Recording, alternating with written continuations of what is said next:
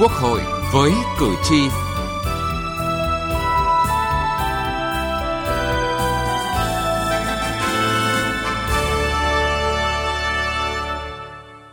Thưa quý vị và các bạn, ngày hôm nay, Quốc hội tiến hành chất vấn Bộ trưởng Bộ Nông nghiệp và Phát triển Nông thôn Cao Xuân Cường và Bộ trưởng Bộ Công Thương Trần Tuấn Anh, làm rõ nhiều vấn đề mà cử tri bức xúc trong hai lĩnh vực này. Ngày mai, Quốc hội tiếp tục chất vấn Bộ trưởng Bộ Nội vụ Lê Vĩnh Tân về sắp xếp tổ chức bộ máy, tinh giản biên chế và xử lý vi phạm của cán bộ. Đây là vấn đề được nhiều đại biểu Quốc hội và cử tri quan tâm cho rằng công tác tuyển dụng, đánh giá, sắp xếp đội ngũ cán bộ công chức viên chức còn nhiều hạn chế vướng mắc, chưa đảm bảo công khai minh bạch, còn nể nang né tránh cần sớm khắc phục. Chương trình Quốc hội với cử tri hôm nay, chúng tôi đề cập nội dung này.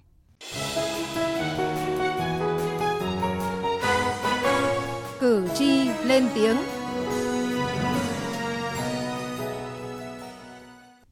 Thưa quý vị và các bạn, ngay trong những ngày đầu tháng 11 này, Ủy ban nhân dân tỉnh Cà Mau có văn bản chỉ đạo Chủ tịch Ủy ban nhân dân huyện U Minh tổ chức kiểm điểm trách nhiệm Chủ tịch Ủy ban nhân dân thị trấn U Minh vì đã để xảy ra nhiều tồn tại hạn chế nghiêm trọng trong giải quyết thủ tục hành chính. Trước đó, một người dân phản ánh việc đã phải đến bộ phận tiếp nhận và trả kết quả của Ủy ban Nhân dân thị trấn U Minh 4 lần chỉ để làm thủ tục cấp giấy khai sinh cho trẻ em dưới 6 tuổi. Người dân này lúc thì bị kêu bổ sung hộ khẩu, lúc kêu bổ sung giấy kết hôn của cha mẹ, nhưng sau 4 lần vẫn chưa nhận được kết quả. Sau đó, Văn phòng Ủy ban Nhân dân tỉnh Cà Mau cử cán bộ cùng người dân thực hiện thủ tục hành chính lần thứ 5 tại bộ phận tiếp nhận và trả kết quả thị trấn U Minh thì được cán bộ phụ trách tư pháp hộ tịch yêu cầu ngồi chờ. Sau đó, người dân phải chi 200.000 đồng để nhận được kết quả.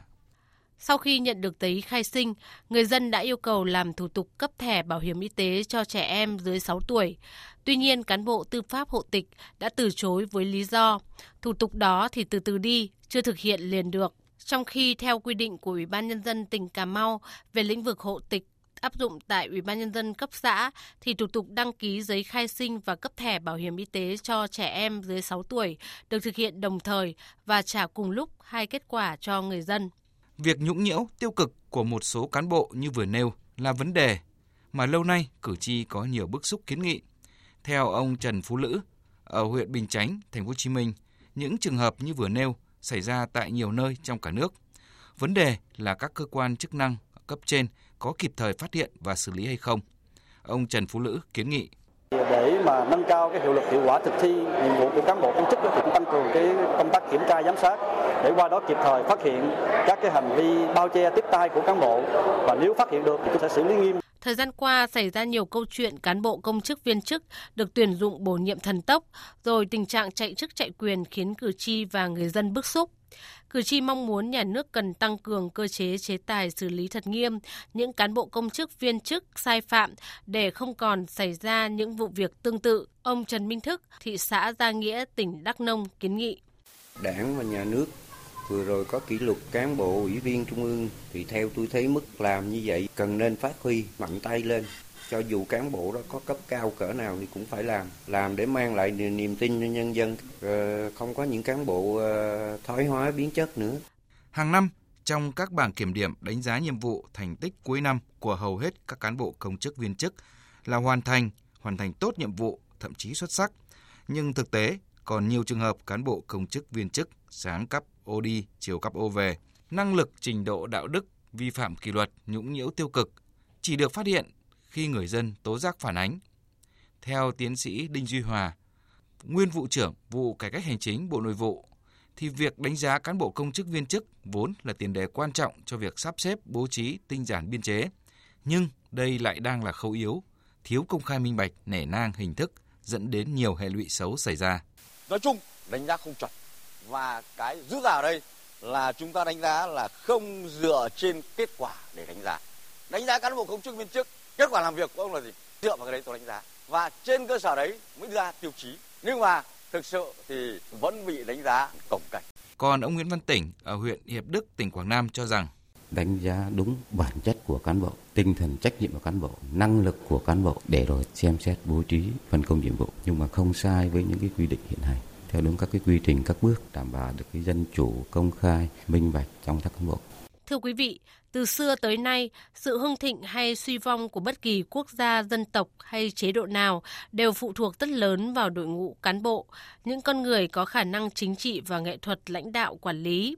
Đây là đội ngũ nhân sự có vai trò giường cột trong tham mưu hoạch định chính sách, trực tiếp tham gia vào quá trình xây dựng và thực thi luật pháp, quản lý mọi mặt của đời sống xã hội, Người dân mong muốn trong phiên chất vấn Bộ trưởng Bộ Nội vụ Lê Vĩnh Tân, các đại biểu Quốc hội chất vấn tranh luận kỹ càng để làm sáng tỏ những vấn đề đang đặt ra trong việc tuyển dụng, đánh giá cán bộ nhằm khắc phục những tồn tại bất cập trong lĩnh vực này. Từ nghị trường đến cuộc sống. Thưa quý vị và các bạn, báo cáo của Bộ Nội vụ trước Quốc hội tại kỳ họp thứ 8 cho thấy chất lượng tham mưu của đội ngũ cán bộ công chức chưa cao, các biện pháp giải quyết chưa đạt yêu cầu. Một số cán bộ công chức viên chức khi giải quyết công việc liên quan đến tổ chức và người dân chưa thực hiện nghiêm kỷ luật, kỷ cương hành chính, vẫn còn có những biểu hiện gây phiền hà, sách nhiễu, thực hiện chính sách tinh giản biên chế chưa quyết liệt. Theo đó, trong tổng số hơn 469.000 công chức có báo cáo kết quả đánh giá phân loại cán bộ công chức viên chức năm 2018 của 30 bộ, ban, ngành ở Trung ương và 61 địa phương thì còn gần 11.000 người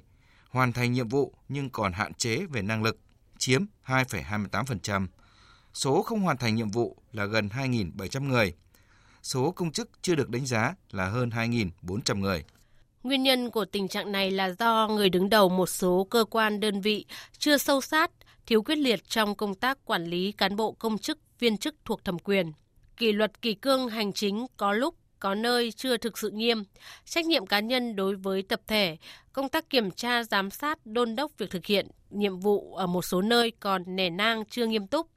đạo đức năng lực của một bộ phận cán bộ công chức viên chức còn hạn chế, yếu kém, ý thức trách nhiệm và kỷ luật của một bộ phận cán bộ công chức chưa cao, chưa làm hết trách nhiệm. Theo đại biểu Quang Văn Hương, Ủy viên Hội đồng Dân tộc của Quốc hội, thì để xảy ra tình trạng này là do lâu nay trong công tác đánh giá nhận xét cán bộ chưa đảm bảo định tính, định lượng cụ thể, thiếu công bằng, để từ đó có thể cân đo đong đếm hiệu suất, hiệu quả vị trí việc làm của mỗi cán bộ công chức viên chức vì vậy, cần phải có cơ chế minh bạch, công bằng hơn trong đánh giá thi tuyển và công cụ sàng lọc mang tính định lượng hơn. Tất cả những cái căn cứ này nó đều mang tính chất là định tính hết. Nhưng giờ đánh giá cái khối lượng và cái chất lượng của cái công việc này như thế nào là chúng ta chưa định lượng được.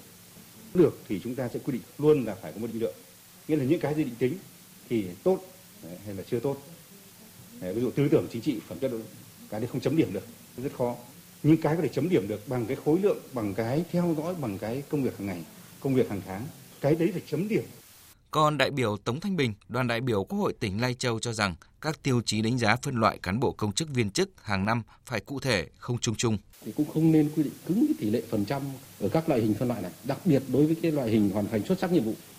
Ở đây chúng ta trong các quy định phân loại đánh giá cán bộ thì là cho tỷ lệ.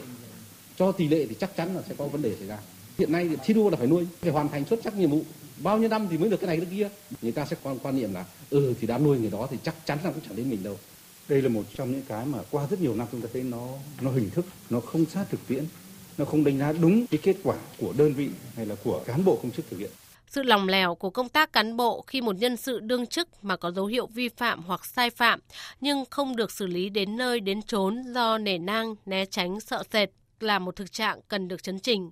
Phó Chủ tịch Quốc hội Đỗ Bá Tị nhấn mạnh. Việc bố trí sử dụng cán bộ công viên chức vẫn còn trong có cái tình trạng là có lên không có xuống, có vào không có ra, thiếu một cơ chế cạnh tranh trong đề bạt bổ nhiệm bố trí cán bộ. Tôi đề nghị cần đánh giá kỹ thêm về cơ chế bộ máy. Bộ máy ra thì vẫn còn nhiều cấp trung gian. Quản lý theo cái cách là bộ nhỏ nằm trong bộ to. Việc sắp xếp vẫn còn tính chất nắp ghép cơ học. Nhiều ý kiến cũng cho rằng tại nhiều cơ quan đơn vị trong cả nước, quá trình tuyển chọn và cất nhắc bổ nhiệm cán bộ chưa được công khai minh bạch, chưa thực sự dựa vào dân. Lâu nay vẫn tồn tại tình trạng cán bộ làm sai nếu phát hiện thì cùng lắm chỉ xử lý trực tiếp người làm sai đó mà chưa xem xét đến trách nhiệm của người giới thiệu đề bạt bổ nhiệm. Theo chủ nhiệm Ủy ban Tư pháp của Quốc hội Lê Thị Nga, việc ràng buộc trách nhiệm đối với người giới thiệu, người tham gia làm công tác nhân sự và người quyết định trong việc tuyển dụng, đề bạt cất nhắc cán bộ phải có quy định chặt chẽ như làm rõ trách nhiệm từng cá nhân tập thể có liên quan đến việc tham mưu, đề xuất,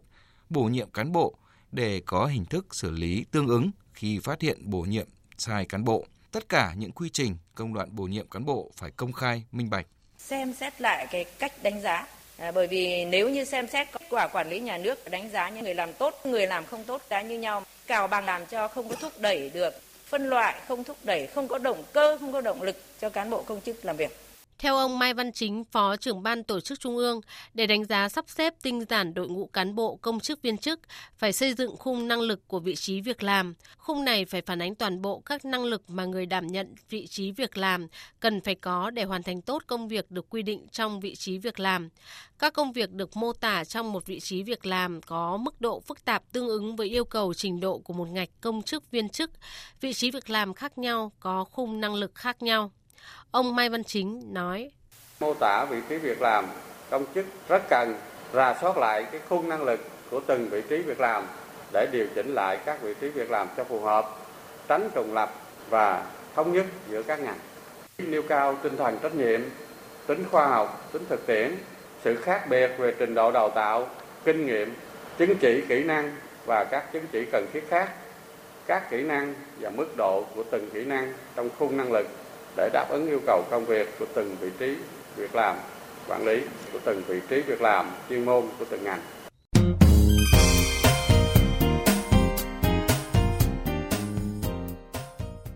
Thưa quý vị và các bạn, thời gian qua, nhiều ý kiến phản ánh trước mỗi kỳ thi nâng hạng ngạch của công chức viên chức,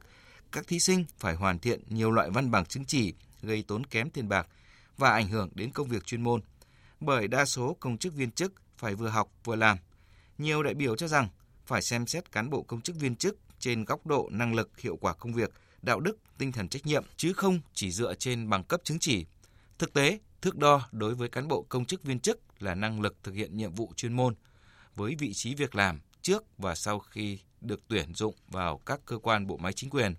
trong khi một số cơ quan đơn vị trong quá trình tinh giản biên chế hoặc sắp xếp tuyển dụng cán bộ lại đặt ra nhiều điều kiện như trình độ ngoại ngữ, tin học quá cao, không phù hợp với vị trí công việc. Mục đích làm đẹp hồ sơ.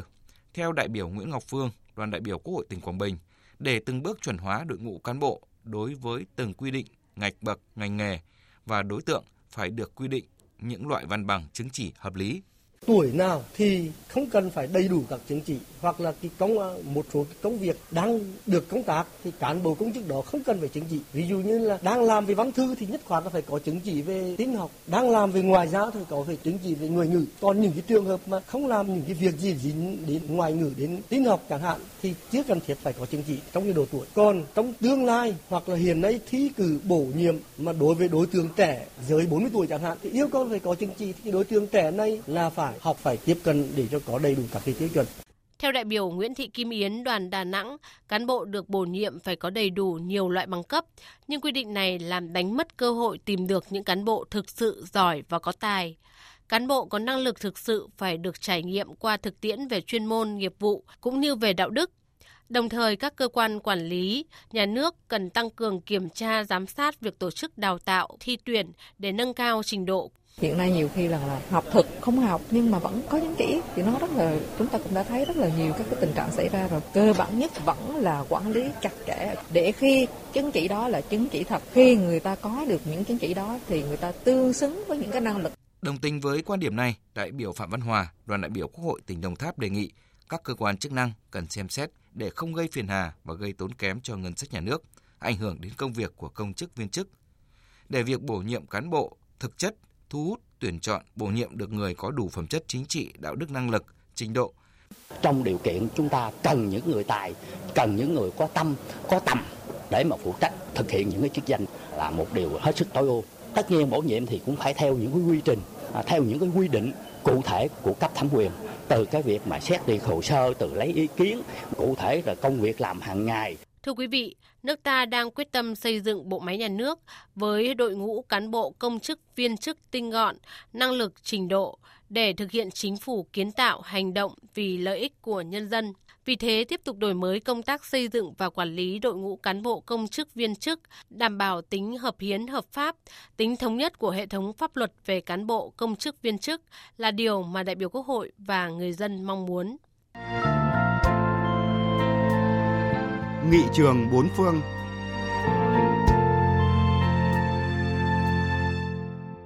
Thưa quý vị và các bạn, với tính chất đặc thù hoạt động của các nghị sĩ, họ là người có quyền lực.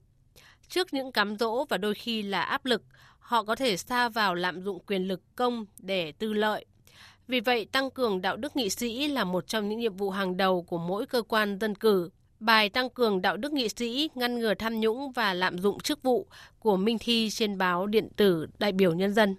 Theo khảo sát ở Liên minh châu Âu, có tới 57% người dân cho rằng hối lộ, lạm dụng quyền lực công để thu vén lợi ích riêng tư là hiện tượng phổ biến trong các chính trị gia ở các cấp quốc gia và địa phương. Một số nước tỷ lệ này lên đến 75%. Trên thế giới đã xảy ra nhiều vụ tai tiếng liên quan đến nghị trường, buộc nước sở tại phải có những phản ứng,